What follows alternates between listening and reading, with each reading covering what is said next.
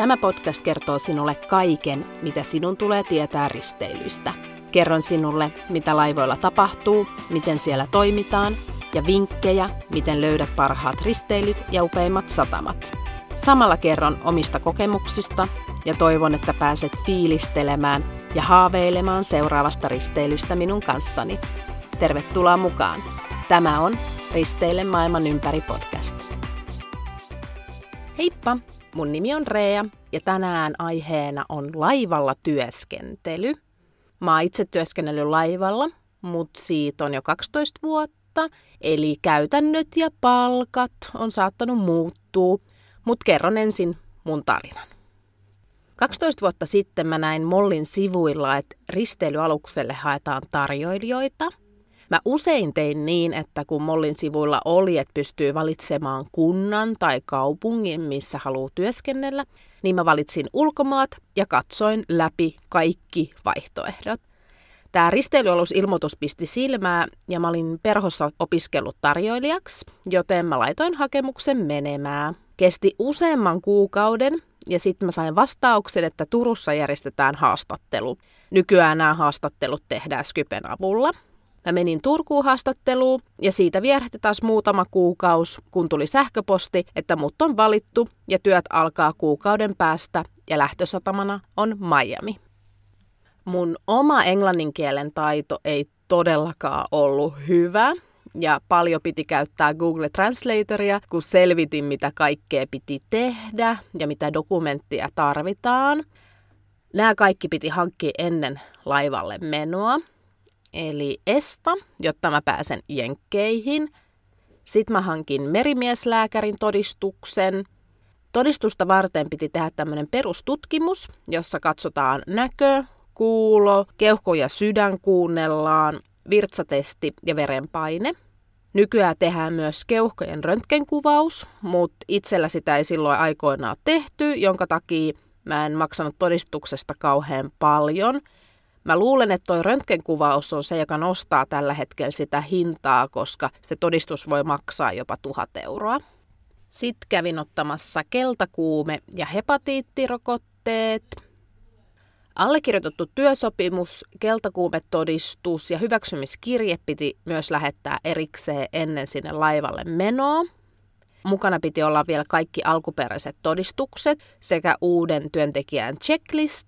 Ja laivalla purseri antoi sulle tämmöisen Siemens Bookin, eli merimieskirjan, johon aina merkitään nämä työsuhteet, mitä merellä tekee. Lentoliput laivayhtiö hankki, mutta paluulipun mä jouduin maksamaan itse, koska kyseessä oli mun ensimmäinen työsopimus heillä. Jos olisin palannut laivalle takas töihin toiselle sopimukselle, niin silloin laivayhtiö kustantaa menopaluu lentoliput. 18. joulukuuta lento lähti kohti Jenkkejä ja mä en ollut ikinä käynyt edes Jenkeissä, joten jännitti aika paljon.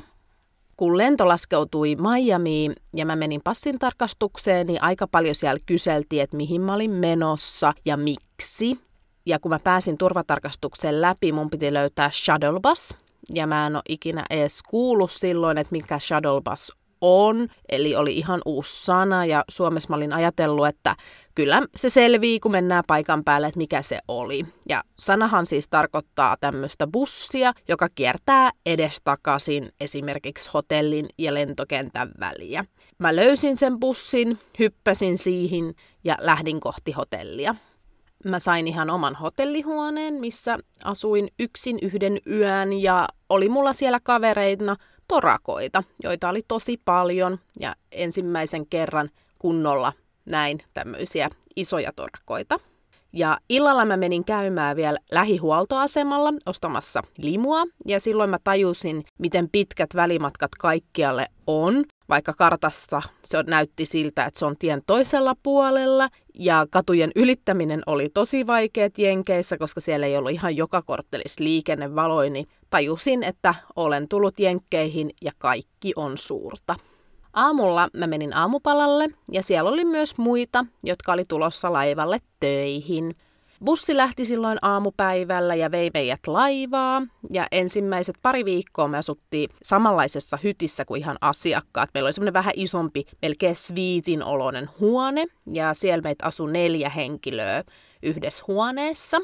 Tämä luksus kesti kaksi viikkoa ja sen jälkeen kun tämä koulutusjakso oli meillä ohi, niin päästiin sinne kannen alle kakkos-kolmoskerrokselle sitten hytteihin ja näissä hyteissä on aina kaksi työntekijää per hytti.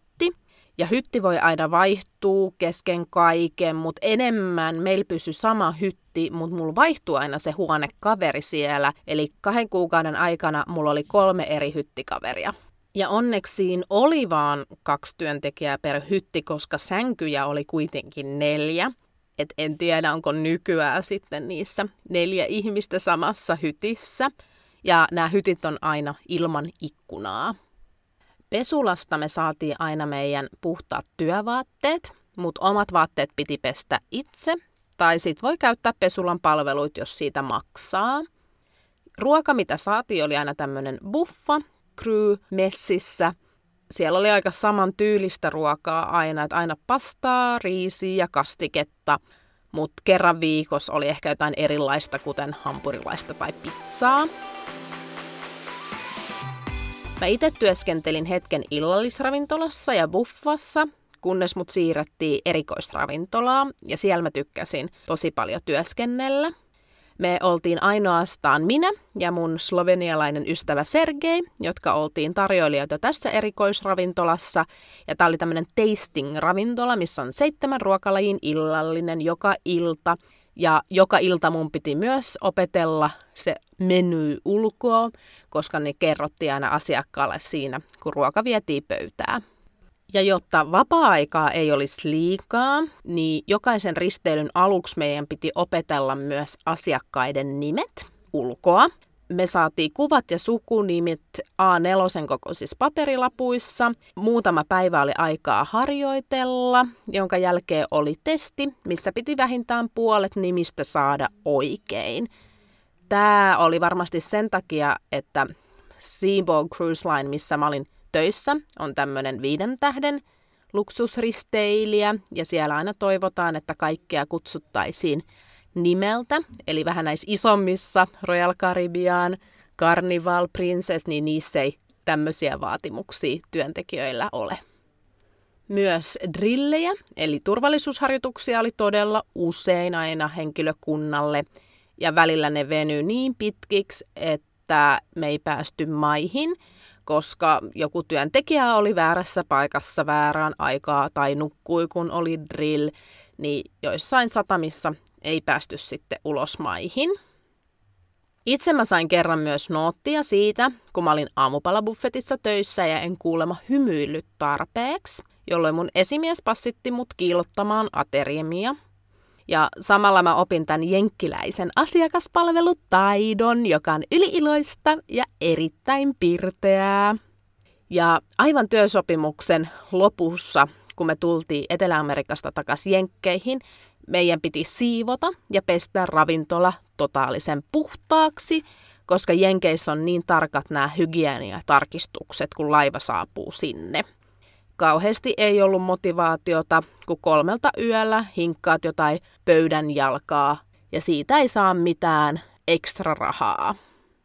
Myös siivoijat joutu viimeisenä yönä kantamaan matkalaukkuja hyttikäytäviltä varastoa, josta ne saadaan sitten seuraavana päivänä kätevästi terminaaliin. Asiakkaat siis jättää laukut aina oman hytin ulkopuolelle viimeisenä iltana, joko kello 10 tai 12 yöllä, Silloin siivojat joutuu vielä ekstra työskentelemään, kun ovat jo koko päivän tehneet niin sanotun normaalin 12 tunnin työpäivän.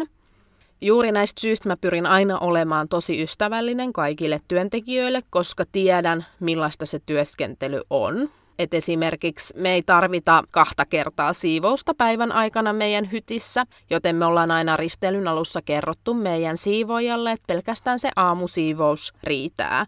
Ja mä oon itse ajatellut, että tällä tavalla mä helpotan sen siivoojan työtä, että se pääsee aikaisemmin pois töistä, mutta valitettavasti se ei mene niin. Siivoojilla on tietyt työajat, ja vaikka kaikki on siivottu, ei saa mennä omaa hyttiin vasta kun kello 22.00. Meillä tarjoilijoilla menee niin, että kun työaika päättyy, niin esim. buffassa saa lähteä pois kesken vähän niin kuin pöydän siivouksen, vaikka sinne jäistiskiin, koska sinne tulee aina joku sitten töihin. Siellä erikoisravintolassa, missä mä olin töissä, niin siellä mä pääsin pois heti, kun viimeinen asiakas oli lähtenyt. Ja vaikka siivoja ei pääsiskään omaa hyttiä aikaisemmin, niin ei olla pyydetty sitä iltasiivojusta, ellei ole ollut tarvetta, koska tällä hetkellä on huomannut myös sen, että niillä on tosi kiireistä siinä työajan aikana ja siellä on tosi monta hyttiä, mitkä ne pitää siivota. Et jos jollain tavalla pystyn helpottaa, niin tällä tavalla ollaan sitä yritetty tehdä. Mun oma työsuhde oli pituudeltaan vain kolme kuukautta, mutta yleensä tarjoilijan työsuhde on kahdeksan kuukautta. Se voi olla oikeastaan mitä vaan kuuden ja yhdeksän kuukauden välillä, kun mä oon jutellut noiden risteilyllä olevien tarjoilijoiden kanssa. Ja sen jälkeen on yleensä 1-2 kuukautta lomaa. Hyttisiivoojat ja kampaajat kautta spa-henkilökunnalla on myös 8 tai 6-8 kuukautta työsopimus ja kapteenilla kuulema on neljän kuukauden sopimus. Ideaalitilanne olisi se, että sä löytäisit laivalta elämäskumppanin ja saisitte sopimukset päättymään samaan aikaan. Eli kun teillä päättyisi teidän kahdeksan kuukauden sopimus, jäisitte seuraavassa satamassa sitten pois, reissaisitte tai asuisitte kuukauden kaksi jossain ihanassa maassa ja palaisitte takaisin laivalle töihin rahaa saisi tällä tavalla ihan valtavasti säästöön, koska laivalla ei tarvitse maksaa asumisesta, ruuasta tai mistään muustakaan mitään. Ainoastaan sul menee rahaa siihen, että jos sä tahdot ostaa itsellesi jotain, kuten tuliaisia, herkkuja tai vaatteita. Itsekin mä muutin silloin takas kotiin tai siirsin osoitteen kotiin ja tavarat vintille, joten tuon aikana mulle ei mennyt sit Suomessa mihinkään pakollisiin maksuihin rahaa, kuten vuokraa, sähköä, autoa tai muuhun pakolliseen. Ja laivalla maksetaan palkka ihan suoraan rahana käteen ja siitä ei lähde tai ei siis makseta veroja. Tämä Seabourn Cruise Line, missä mä olin töissä, niin siellä palkka meillä oli tarjoilijoilla 2000 euroa kuussa. Ja en yhtään tiedä, onko esimerkiksi isommilla laivayhtiöillä se nyt tällä hetkellä vähemmän vai enemmän, mutta tohon aikaa se oli enemmän kuin näillä isommilla laivayhtiöillä, koska kyseessä oli viien tähden niin kuin luksuslaivayhtiö. Eli toi 2000 euro on Suomen palkkoihin verrattuna musta todella pieni summa, koska mä työskentelin joka päivä 11-12 tuntia per päivä. 11 tunnin päivästä tuntipalkaksi tulee noin 6 euroa, mutta huom, veroja ei makseta. Mä ymmärrän hyvin, että laivalla on töissä paljon esimerkiksi aasialaisia, koska toi on tosi paljon rahaa niille. Kun mä työskentelin siellä laivalla, niin siellä oli tämmöinen mies, joka oli Slovakiasta kotoisin ja se toimi baarimikkona siellä. Se sanoi, että omassa kotimaassaan se tienaa noin 400-500 euroa kuussa. Joten jos mä itsekin tienaisin 4-5 kertaisen summan, eli 10 000 euroa per kuukaus työskennellessäni tarjoilijana, niin todellakin mä olisin tuolla vielä töissä, vaikka se rankkaa onkin. Eli risteilyaluksella työskennellessä sulla ei ole yhtään ainutta vapaa päivää. Sunnuntaisin sä et saa mitään ekstra korvausta, etkä mistään muustakaan työtehtävästä. Itse mä olin yhdessä vaiheessa tosi väsynyt ja mä keksin, että mulla on vatsatauti, että mä sain yhden vapaa-päivän, jonka aikana mä vaan nukuin ja katsoin sarjoja siellä mun hytissä. Ja kun mä tulin takaisin Suomeen, niin mä nukuin kaksi päivää putkeen, koska mä olin niin väsynyt sekä tietenkin myös aikaerorasitus oli ehkä syynä tähän mun väsymykseen. Väsymystä ehkä vähän lisäsi se, että henkilökunnalla oli todella usein bileitä. Meillä oli teemabileitä, niin kuin asiakkailla, kuten White Party, ja juhlapyhiä myös juhlittiin. Ja omalle kohdalle osui joulu ja uusi vuosi. Ja aina kun laiva oli satamassa yön yli, niin lähdettiin työvuoron jälkeen paikalliseen yökerhoon ja oltiin siellä koko yö. Olut maksoi Krybaarissa yhden dollarin ja välillä meille myös tarjottiin ilmaiseksi juomia laivayhtiön puolesta. Ikäraja juomiin muuten on 21 vuotta. Ja laivan takana oli oma tämmöinen terassialue työntekijöille. Asiakkaiden tiloihin kyllä saatiin mennä risteilyn aikana. Esimerkiksi tax freeista voi käydä ostaa karkkia. Ja aina kun meni asiakastiloihin, niin piti olla sististi pukeutunut ja nimikyltti piti olla rinnassa. Ja nimikyltti pitää muutenkin olla aina, kun liikkuu asiakkaiden kanssa samassa paikassa, esim. kun lähtee ulos laivasta tai tulee takas laivaa.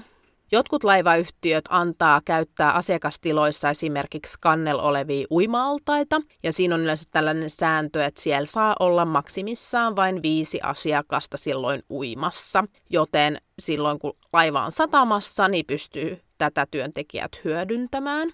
Ja työntekijöillä ei saa olla minkäänlaista suhdetta asiakkaan kanssa. Jos näin käy, niin saa saman tien potkut. Laivalta löytyy kuntosalityöntekijöille, mutta nyt kun on ollut asiakkaana laivalla, niin mä oon huomannut, että ainakin esiintyjät saa käyttää myös tätä asiakkaille tarkoitettua kuntosalia. Ja välillä buffetissa ruokailee laivan työntekijöitä iltasin, mutta ne on yleensä vähän ylemmän tason työntekijöitä, kuten pursereita. Aluksi mun sopimuksella mä olin ainoa suomalainen koko laivalla, mutta kuukauden päästä tuli yksi tyttö töihin hyttisiivoojaksi. Ja oli tosi hassua puhua suomea pitkästä aikaa. Ja siihen aikaan ei ollut oikein hyviä nettiyhteyksiä, jolloin ei voinut soittaa kotiin, vaan laivalta ostettiin tämmöinen puhelinkortti ja sillä pystyi lankapuhelimella soittamaan Suomeen, joka oli tosi kallista ja tosi hidasta ja aina siinä puheiden välissä oli tosi paljon viivettä. Eli kun mä sanoin jotain ja mä odotin vastausta, niin mä joudun odottaa melkein 30 sekuntia, että mä kuulen vastauksen. Ja sama juttu tietenkin toisessa päässä, eli kauheasti ei sinä aikana soiteltu kotiin. Mä muistan, että ensimmäisen kerran mä soitin, kun oli joulu, niin mä soitin kotiin. Ja silloin itse asiassa iski kotiikävä. Kokemuksena työskentely risteilyaluksella oli mahtava, mutta mä en menisi uudestaan ainakaan tarjoilijaksi. Ehkä kasinotyöntekijä tai esiintyjä tai ne, ketkä on siellä vaatekaupassa tai tax freeissä töissä, niin, niin niillä on paljon enemmän vapaa-aikaa, niin sitä mä voisin harkita, jos palaisin laivalle takaisin. Ja kasinot ja kaupat ei esimerkiksi ole auki silloin, kun laiva on satamassa, joten ne pääsee melkein aina maihin ja niillä on paljon aikaa siellä maissa.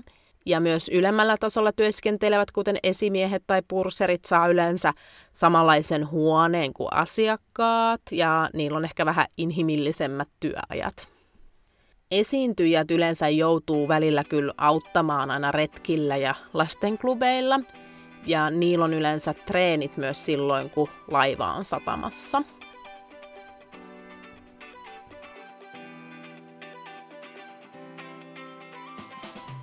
Tässä oli tämä jakso ja kiitos kun kuuntelit. Tämä jakso oli sekoitus tätä mun omaa tarinaa ja myös kaikkea infoa, mitä laivalla työskentely on.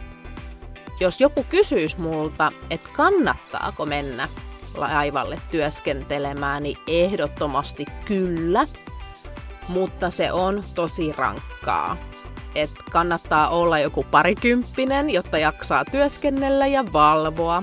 Mun oma englanti parani tosi paljon ja sitä oli vaan pakko puhua ja mä sain myös paljon itsevarmuutta ja rohkeutta englannin puhumiseen. Muistakaa käydä seuraamassa Risteile maailman ympäri Instagram-tiliä ja jos teillä on jotain hyviä vinkkejä ja tipsejä, niin laittakaa ne sinne kuvien alle. Eli se on jaoteltu aina per satama ja sinne saa ihan vapaasti mennä kertoa, jos jossain satamassa on hyvä ravintola, näköalapaikka, joko museo tai ihan mitä vaan, niin jaetaan siellä meidän näitä kokemuksia. Seuraavassa jaksossa puhutaan laivayhtiön retkistä missä satamissa kannattaa retki ottaa ja missä ei. Mitä kaikkea on hyvä tietää, kun varaa retken. Ensi jaksoon, heippa!